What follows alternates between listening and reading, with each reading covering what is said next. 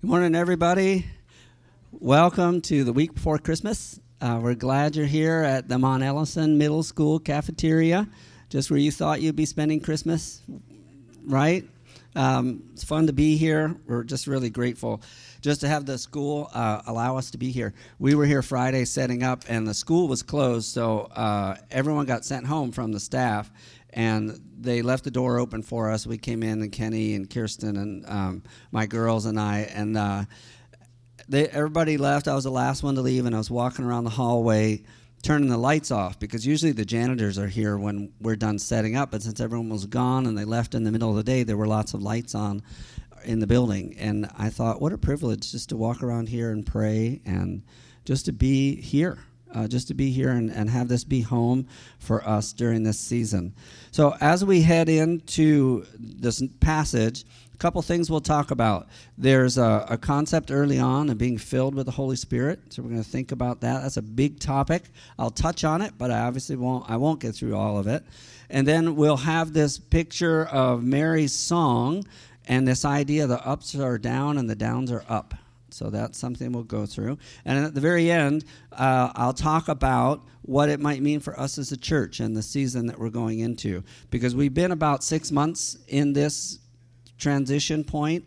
Our, um, our building is sold, praise the Lord. Some of you have driven by there and seen they're tearing up the parking lot. The money's in the bank. Um, right out that window you can see uh, if you want to drive back there the logging trucks were working this week so you can see some stuff knocked down. And if you go there there's a little roadway they cut through and in the about i don't know 30 yards back the road goes right about where the front door of our sanctuary is going to be. So it's exciting just to see some things going. If I had to guess, I'd say we're probably um, this whole time in Mont Ellison Middle School probably be about 18 to 24 months. Um, we've done six of them already. And I just appreciate all of you who work to keep this going. We're figuring out how to do it, and it's really working well. And just thank you for, for what you're doing uh, to make this happen. So let me pray for us, and then we'll get into the passage. Lord, we thank you for the privilege of being able to meet as a church in a public building. We thank you that we get to live in a country where this is possible. Lord, I pray for this morning as we go through this passage that you will help us to receive the good gifts that you want to give us, Lord. We are, rich people, um, and we could be richer still if we're willing to receive what you have to give us, Lord. We pray that your I pray that your spirit would move through us and in us, that you would open up our hearts to receive your truth, Lord, and that the words that we consider uh, bring light and love and peace. In Jesus' name, amen. So right out, right in the beginning of this passage, uh, you have Mary going on a walk. So she's not that far along on her pre- pregnancy, and so it's not as difficult as maybe the later months. But we don't know if she was dealing with morning sickness or not. So if you have traveled with morning sickness as a pregnant mom, you know what that's like. Um, at least in those days, you didn't have to pull over because she was probably walking. But it was still a long walk uh, 50 miles or so, they think, you know, 50 to 70 miles. So she had to travel to get there, and it says she went in haste to a city of Judah and entered the house of Zacharias and greeted Elizabeth. So Zacharias and Elizabeth, the parents of John the Baptist, an older couple, and uh, Elizabeth is further along. And as it happened, when Elizabeth heard the greeting of Mary, that the babe leaped in her womb, and Elizabeth was filled with the Holy Spirit. So, first of all, think about it from Mary's perspective. There's, she's a young, we think maybe teenager. She's pregnant by the Holy Spirit. So, difficult to talk about with your friends and family. And I don't imagine she talked to a whole bunch of people about it during the pregnancy, apart from Elizabeth, except maybe Joseph. And that's a lot to expect of any guy to be able to, you know, be the one you talk to. I know that many of you uh, who have had kids have had women to talk to through the process. I've seen the circle of pregnant women gathering, and I know that I don't go in there unless something's on fire because there's nothing I have to contribute. I know what the topic is, and I the best thing I can do is just give it space. But imagine as Mary not being able to talk about that and that process. So she gets to talk to Elizabeth about it, and the babe leaps in her womb, and Elizabeth was filled with the Holy Spirit. So this is the phrase we're going to camp out on for a little bit. We're going to think about what does it mean to be filled with the Holy Spirit. So when we talk about do- things like this, I want to go remind us that as a church, we want to be on what I call solid doctrine. So I've shared with you the analogy of the pillars before that head out and make a dock. So imagine a dock running right up here. And these core truths of Christianity that's what we need to base ourselves on as a church. And if we confuse the major with the minor stuff, we get in trouble. So, this is the way I remember it. We're part of the Evangelical Free Church of America. So, they have a doctrinal statement, which I have right here if you want to see it, and we adhere to it. So, my way of remembering it, because I'm not a great systematic guy, my mind doesn't remember stuff. I could memorize things, kids. If you've memorized things before a test, I'm really good. But then once it's like a list and the test is over, it's gone. So, this is what's helped me with this one. So, remember, I said a dock, and each uh, core doctrine is one of the telephone poles that gets driven in the ground. And I told you I worked um, one summer building piers. And so, you have the telephone poles and then boards between them. So this is how I remember. There's five on each side, okay? Pairs of two, five of them. On the left side, it's God the Father, God the Son, God the Holy Spirit, and then the work of Christ and the return of Christ. So the last pillar I see is the return of Christ. And then on this other side, I've got the scriptures that we believe in the inerrancy of the scriptures, and then who is man, and then the church, and then what I call the walk of faith, which is how we walk out our faith, and then the leap of faith. Because I shared the story, and most kids in here and some of the adults know what it was like to run to the end of the pier and jump off, right? We all get one leap of faith at the end of this. And the scripture says some of you will go to heaven and some of you will go to hell. You know, that's that's the way God set it up. I don't always like it, but that's the way it is. We get one leap, and Jesus was real clear that hell exists, and it's a place of weeping and gnashing of teeth, and he's real clear that heaven exists. One author said, um, if you jump and you have your faith in Christ and you land in heavens, I remember someone asked him what he thought the first few minutes will be like, and he said, it will probably take you a while to realize that you're dead which I thought was a beautiful picture. We pass from life to life. So in Jesus, that leap of faith can be a woohoo, because that we're just jumping from life to life. So you have this pier, and those are the things on either side: God the Father, next one, God the Son, God the Holy Spirit, then the work of Christ and the return of Christ, and then over here is the Scripture. Who is man? Church, walk of faith, leap of faith. So everything that we do when we teach, when I teach, I'm going to try to tap on those poles. So we're tapping on the Holy Spirit. So that's the one we're looking at. And we're talking about what it means to be filled with the Holy Spirit. It's nothing you can do for yourself. It's something the Holy Spirit decides to do. And the question that each of us has to think about is what does that mean? What do we believe about that? How has that is that something in our life that we see as real? Is that something we believe happens now? So there are various, lots of studying you can do on it, but one of the things I want to just make clear this morning is that uh, someone like Peter, for example, in Acts 2 4, he's filled at Pentecost. It says all of them were filled with the Holy Spirit. And then Acts 4 8, when Peter gets up to speak, remember he's in a really potentially nervous situation where he's got to share before the leaders. He said he was filled with the Holy Spirit. And then in Acts 4:31 when he gets back and they talk about it as disciples, it said they prayed and the place shook and all were filled with the Holy Spirit. So that's Peter 3 times at least being filled with the Holy Spirit. So it's not like a one and done thing. It can be something that happens over time. And I I looked at as I studied it, there is a one-time sense and th- that would be some examples that I gave. And I would say Elizabeth's in this boat um, is kind of a, a, one like feeling enthusiasm. It's um, and then there's a sustained one, and so this is how I got this idea. Looked at this sustained one in Acts six three. Remember when they had to pick deacons out, and they and they say pick seven men of good repute, full of the Spirit. So that wouldn't work if that was a one and done, like you know, for a few minutes, because they would have to come back next week and test for another seven. So that seems to me to be something sustained. And then it says um, Stephen was full of the Spirit right when he got ready to talk before he got stoned. The, one of the longest uh, passages of a sermon in the Bible, and it doesn't end well for the speaker but he's full of the Holy Spirit. That just empowers him. He was already a man full of the Spirit, and then it talks about him being filled with the Spirit. And then Barnabas is described that way, Acts, Acts 11 24, that he's a good man full of the Holy Spirit. So there is this essence that someone can be filled in the moment, and then this concept that that is a man or a woman full of the Holy Spirit. So two ideas are supported in Scripture one time, and then um, that it's something that's sustainable.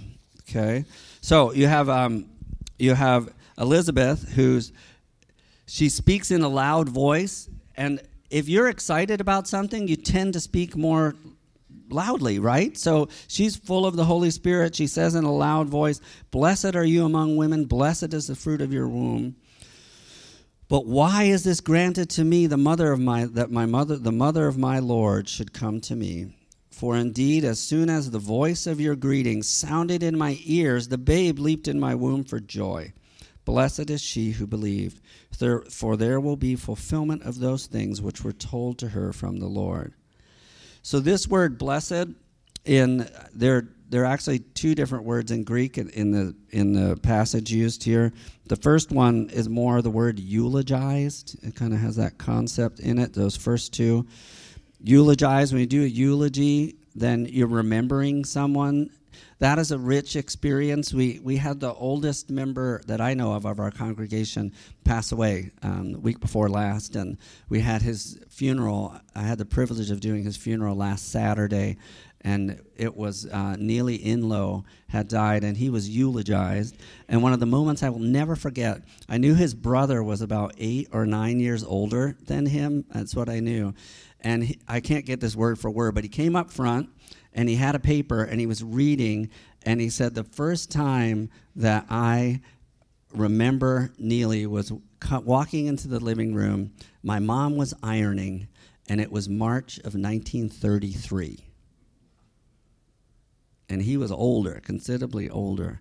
And then he went and talked through his life Imagine dying in your late 80s and having your older brother come speak at your funeral and eulogize and the blessed, you know, that idea that your legacy goes forward. Someone could speak about what a wonderful person you are. I mean, that that's the idea that that um, Mary has obeyed and it's been difficult for Mary, I imagine. I mean, just imagine she didn't have the Lord show up every day for an hour pep talk about, hey, I know this incarnation thing's gonna be really great for the world. Might be a little tough for you explaining it to your friends, but hang in there. It doesn't seem like she got that.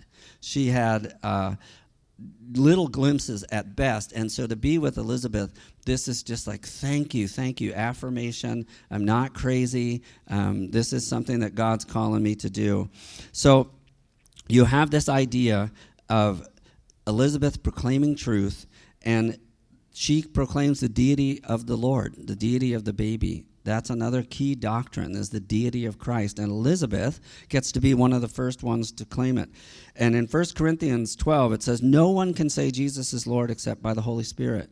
So she was full of the Holy Spirit, and one of the natural results of that is to proclaim Jesus is Lord. And then can you think of a time, think of the way think of a time that you believe that through the Holy Spirit, God used someone else to encourage you. And the one I was talking with Kirsten this morning that came to me, you know, we work in Mexico and uh, we've been there for a long time. You know, we've been working there 18, 19, 20 years in the same neighborhood. Some of you have been with us. And we have a sports park there. And when we get there, we love what we do, but it's a lot of scrambling around. Um, Kirsten and my kids and, uh, and staff, whoever helps us, just to pull everything off. We do block parties in the park, and we've got dinner going at Kiram House and setting up for construction sites. So usually I'm racing all over the place. So one of these times, uh, we had a great event going in the sports park uh, kids, tons of kids in there, neighborhood people coming in, and I was racing around. And this little 11 year old boy came up to me, he's a twin, and um, he said to me, he said, Hey, you look pretty good for your age, which I thought was, I guess, encouraging, but strange topic to be having with an 11 year old.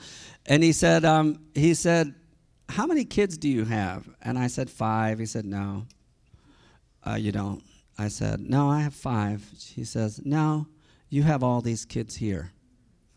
And I thought, the Lord is using this little kid to remind me of the truth of the value of what we're doing. Because I was lost and I don't know whether I was running to get propane or whatever it was that I was racing around to do. This little boy is full of the spirit. I watch him. He's one of the first ones at church. You know, he's always helping out, always asking questions about how things work and why we do this or that. His dad's in jail as a drug runner. His mom's a drug addict. He's 11. He has a job on the weekends that he works as a plumber, electric helper. He basically manages his own life. We're in a slum neighborhood on the border of Mexico, not where you would send someone to grow up as a strong Christian.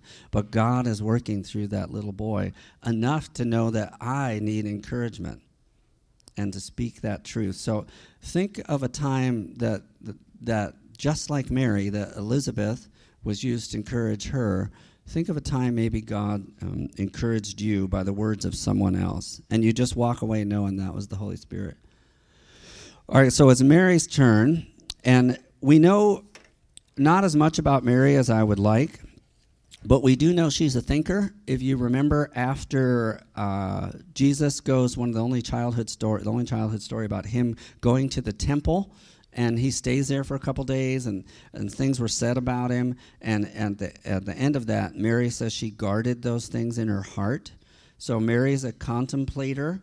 She may have been introverted, you know, may have been someone that really considered things and, and she may have, you know, recorded stuff in her mind. So it's not surprising to me that, that she would be able to be a good writer, a good poet. It's also not surprising that she'd be familiar with several Old Testament themes.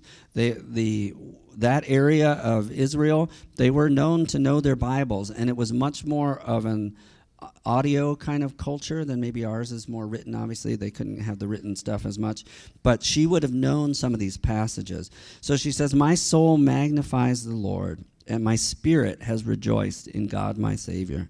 For he's regarded the lowly state of his maidservant. For behold, henceforth all generations shall call me blessed. For he who is mighty has done great things for me, and holy is his name. So, this idea of a soul magnifying the Lord. So, kids, think of a magnifying glass, it makes things bigger. And think of how human beings, because she says her soul magnifies the Lord. How does your soul magnify the Lord? Or how have you seen those around you? How have their souls magnified the Lord?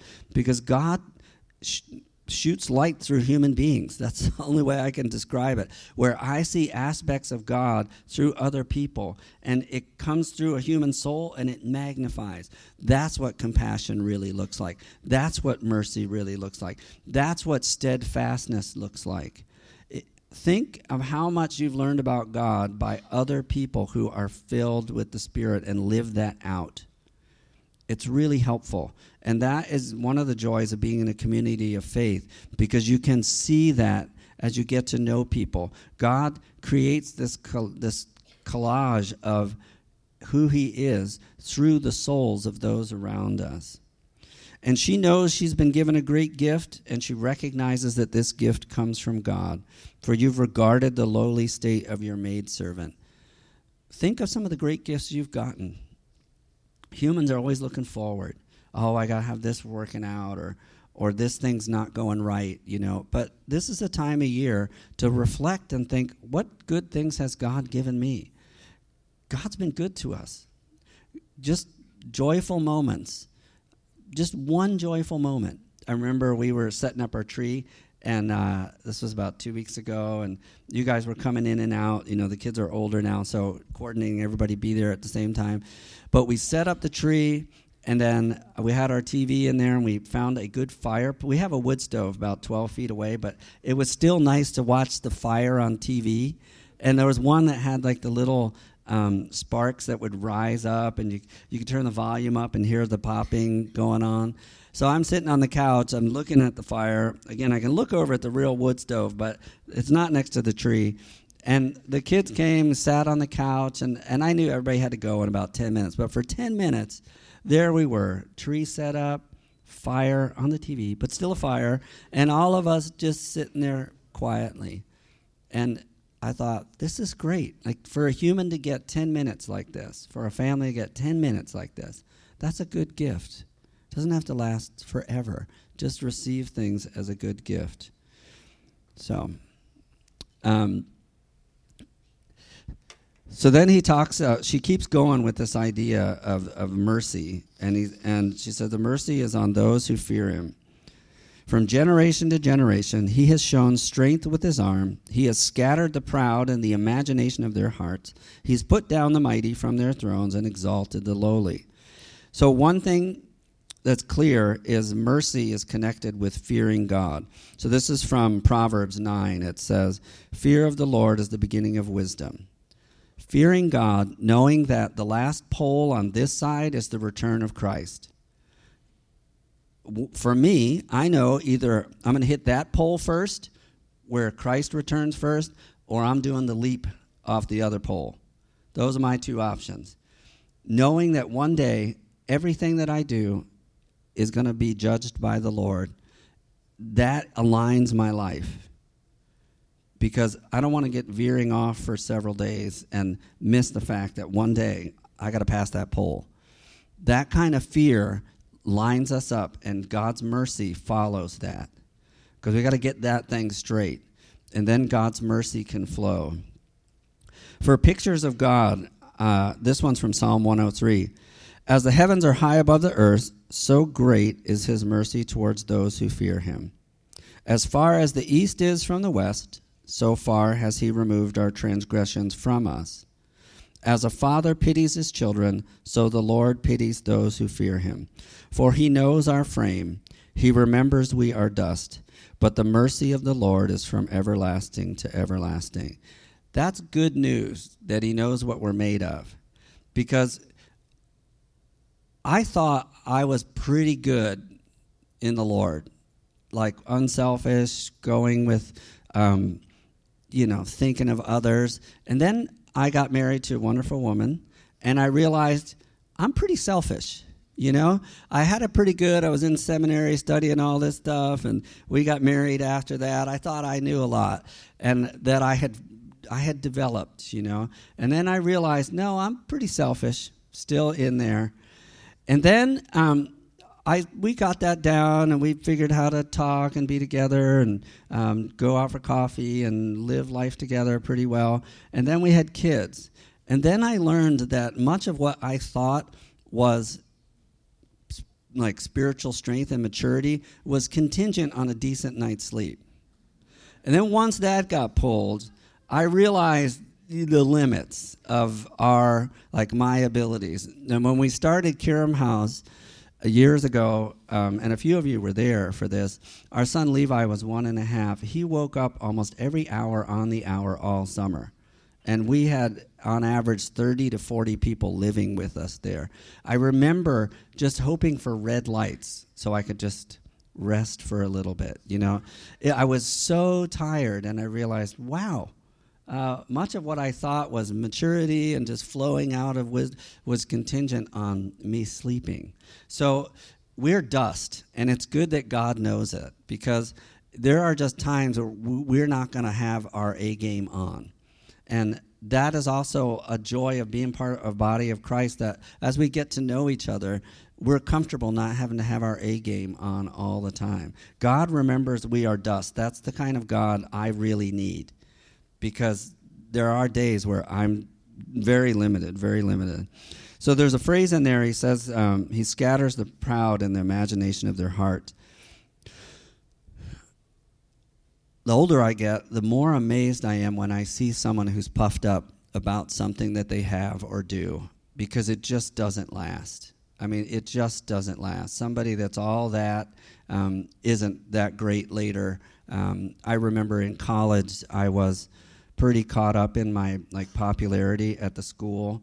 And I don't. Did I share? Uh, she's saying I did share this story. But one time I was so arrogant, I challenged someone to a popularity contest by counting people, how many people would say hi to each one of us during a class change, right? So a couple years, I became a Christian after that, and I came back to the school to teach a Bible study. And it was a school that has a, a main thoroughfare for class changing. And it used to be so like intense for me in a way because there's a wave of people. I said, "Hey, hey, hey, how's it going? See you Friday. See you practice." You know, I'd have to say hi to a bunch of people so as not to be rude. And um, four years later, I go back to the school and I start, I walk, I do my Bible study teaching. I'm walking the same path, and a sea of people's coming towards me. And I and instinctively, I kind of got ready to start recognizing faces, waving. They passed through me like I was a ghost. And I thought, how much of my sense of being was based on who I knew? I'm at the same place, I feel the same, but that wasn't as real as I thought it was. So the imagination of our hearts can puff us up and God scatters that. God scatters that one way or the other. It's going to get scattered. All right, so he has filled the hungry with good things, and he. Um, let me get this page to turn for me so I can keep moving. He fills, and the rich he has sent away empty. He has helped his servant Israel in remembrance of his mercy, as he spoke to our fathers, to Abraham, and to his seed forever.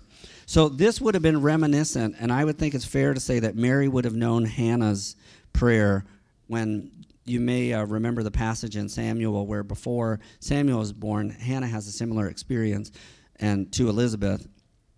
And she sings a song or writes a prayer, and it, it says uh, one of the words, phrases is, The bows of the mighty are broken, and those who stumbled are girded with strength. Those who were full have hired themselves out for bread and the hungry have ceased to hunger. So that would have been about a thousand years potentially before Mary, but she would have been familiar with it. And she picks up that theme of the, the ups are down and the downs are up. The rich get sent away, but the hungry get filled with good things. That's something that this big turning around, this big inversion of the ups are down and the downs are up is a picture of what God does. He sorts things out to the way that they really are. And if you think about it, the Beatitudes that Jesus talks about in Luke 6 are the same. And I'm not going to teach the whole kingdom side of it. I do, before we move out of this cafeteria, I'm going to teach on that because I teach all around and I use a middle school cafeteria as my like example place and we're actually sitting in one. But for now, I'm just going to you're familiar with the beatitudes, I'm sure, and the blesseds and the wobies. So to help me along, what I did was I wrote my own version of them, okay? So don't um, don't think I'm a heretic. This is just not the scripture. This is just my own version. So, this is what I got. Happy are you who buy your clothes at goodwill, for yours is the kingdom of God. Happy are you who have nothing for dinner tonight, for you shall be filled. Happy are you when people at school or the office make fun of you for believing in Jesus or mock you for not getting involved in the gossip. Jump up and down like your team just won the Super Bowl because the parents of those people harassing you did the same thing to godly people who lived before you. Now for the wobies. Sad are you who buy only expensive clothes from the top designers. Strips of cloth are all you will ever have. Sad are you who eat out at fine restaurants every evening. It's mac and cheese from here on out. Sad are you who get all the attention from the guys when you're out on the town. Your mascara will run with tears of rejection.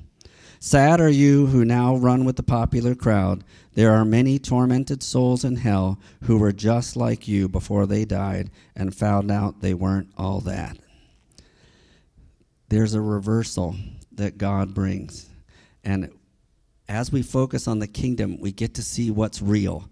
But Jesus, is a great teacher, he had to dump out some of the current ideas about what's true. In this cafeteria, that's where that gets tested. Who's at the top and who's at the bottom, and happiness is only for people at the top. And that's not the good news of the kingdom. And Mary lives it out because she's lowly. She would have been kind of at the bottom of the social scale and she gets to be part of this big movement of God. So now we're going to talk a little bit about uh, just how this works out. This idea. Remember, I said we're going to do the filling of the Spirit, and we'll just we'll we'll leave that up for now. But the next part, as you think of what we can learn from Mary, and here are a few things that we can learn from Mary. One, fellowship's important. She made haste to get to fellowship. She wanted to talk. We need fellowship. We went through the pandemic uh, all of us introverts, we had enough. I even me. I was like, let's I've had enough alone time. Let's go see some people. And we are we know we need fellowship now. We got a unique gift that may never happen for generations to come, but we all got to stop and stay at home for a very, very long time. And what a rich thing to have in our background, not coming up again. But it is a good thing to have. I thought about this guy who shared at the funeral. He was five when the stock market crashed. So he knew the Great Depression and how that sets an anchor for your life if you have that. COVID may set an anchor for you guys um, if you let it to, to just have us be aware of the richness of fellowship. We couldn't do this, we couldn't do what we're doing today. And it's something that we need to avail ourselves to. And then what are um, this version, this verse from Malachi struck me. It's the last page of the Old Testament. It's Malachi 3. It says, So a book of remembrance was written before him for those who fear the Lord and who meditate on his name. And those who feared the Lord had spoken to one another, and the Lord listened. So there's this idea of us coming together to talk about the Lord, and God listened. And he writes our names in a, in a book of remembrance this is something important that we come to do, whether it's a Bible study or a life group or church here. And this idea of being filled with the Spirit, I wanted to revisit it on the in the New Testament lens. So Ephesians talks about this in Ephesians five, and he says, "Be filled with the Spirit, but not drunk on wine." So the picture he was using was pretty common. People had been around drunk people a lot at that time. Um, I've shared with you in the past, the first couple decades of my life, I wasn't a believer. So I had plenty of experiences of being around extremely drunk people. So I know what happens when alcohol in abundance hits certain people. Some of them get really like sentimental you know, and they just start sharing a whole bunch of stuff. Some of them get really mellow.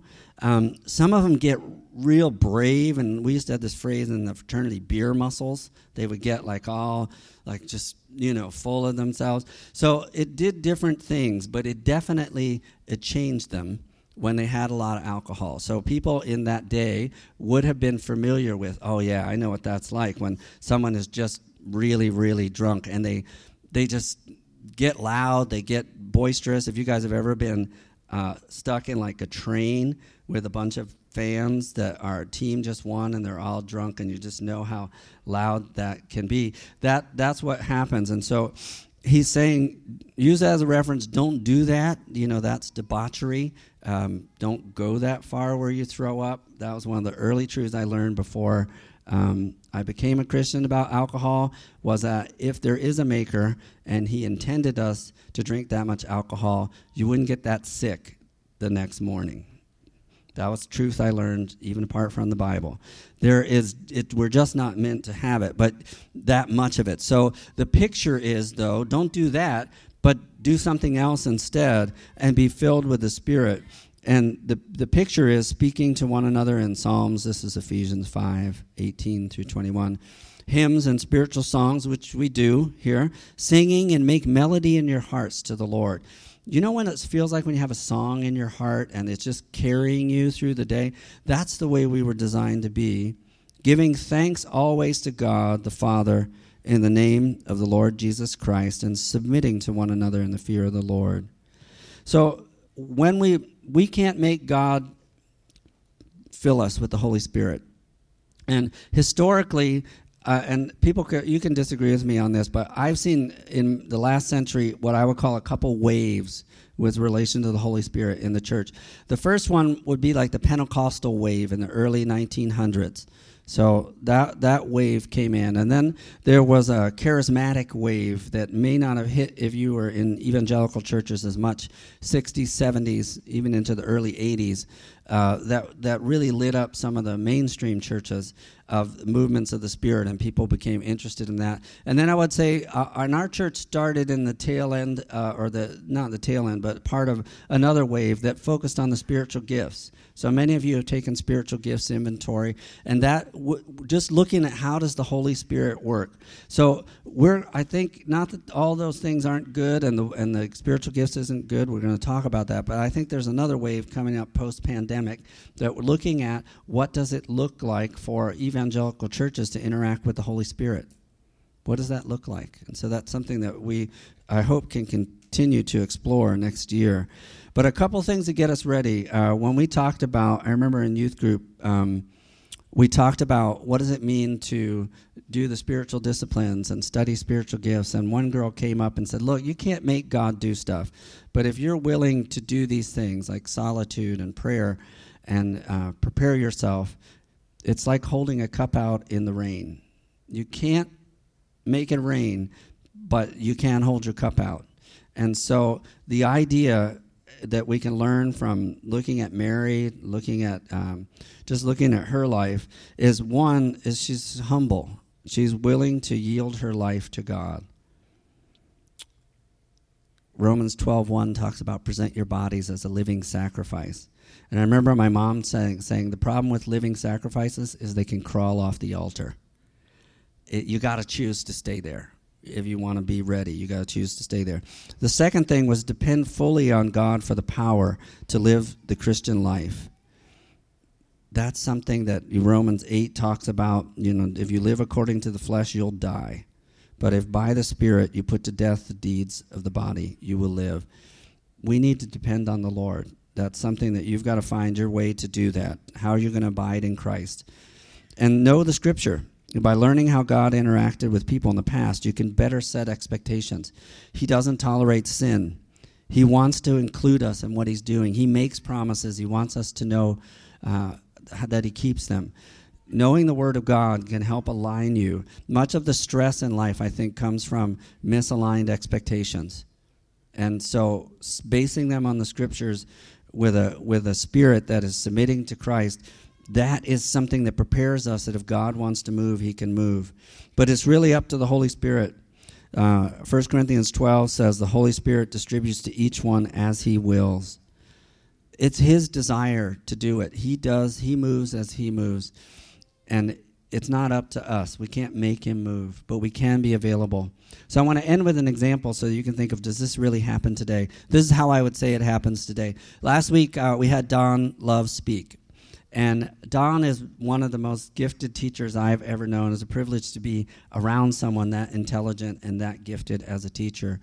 And Jen is a gifted teacher as well, both really gifted teachers. But a couple of years ago, the Lord started moving in them towards a prayer ministry. So they were willing, they yielded to that, and they've been exploring with us. We're front row um, students or front row friends, really, in how they have moved in Pray Through It and teach us to pray. So you saw last week, Don was doing his teaching, but he stopped and he said, Lord, you know, would you teach us? Lord, would you move? There's a whole nother branch of a ministry that they're exploring in. And you'll see these two trees back here a little Christmas tree there, a little Christmas tree there. They're ornaments. Um, take one home because that represents somebody's life who got changed through their ministry it reaches right into the lowly. They pray with people who come to them who are having trouble. And to see the two of them walking in obedience, they light up when they get a chance to pray with someone. And the combination right before your eyes of God taking someone extremely gifted in teaching and working that into being extremely gifted in inviting people to pray is happening right before your eyes. And then they're getting released out to the country. Um, but this is home base for them. And they're trying it out right in front of us. But that's an example of how the Holy Spirit moves. And kids, if you want to have an example of a, like a picture, Wednesday night was a blast. Um, we had a packed aviary of. We did our Mexican dinner, the shoe boxes.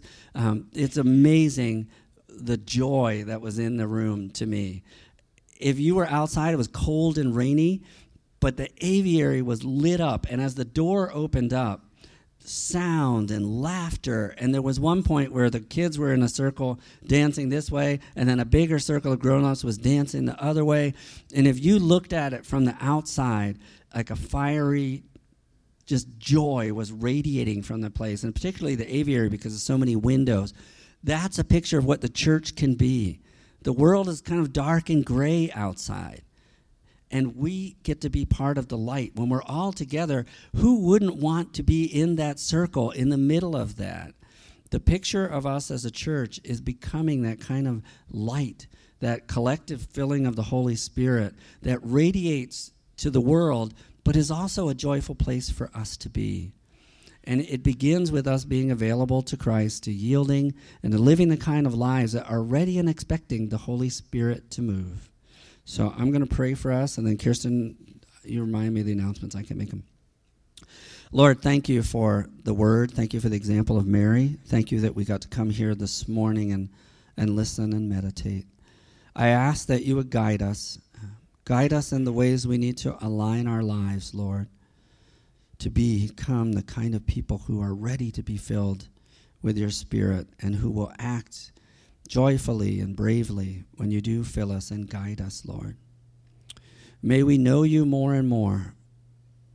That's our privilege. That's the life that lies before us, that we get to spend forever getting to know you, and that will never end.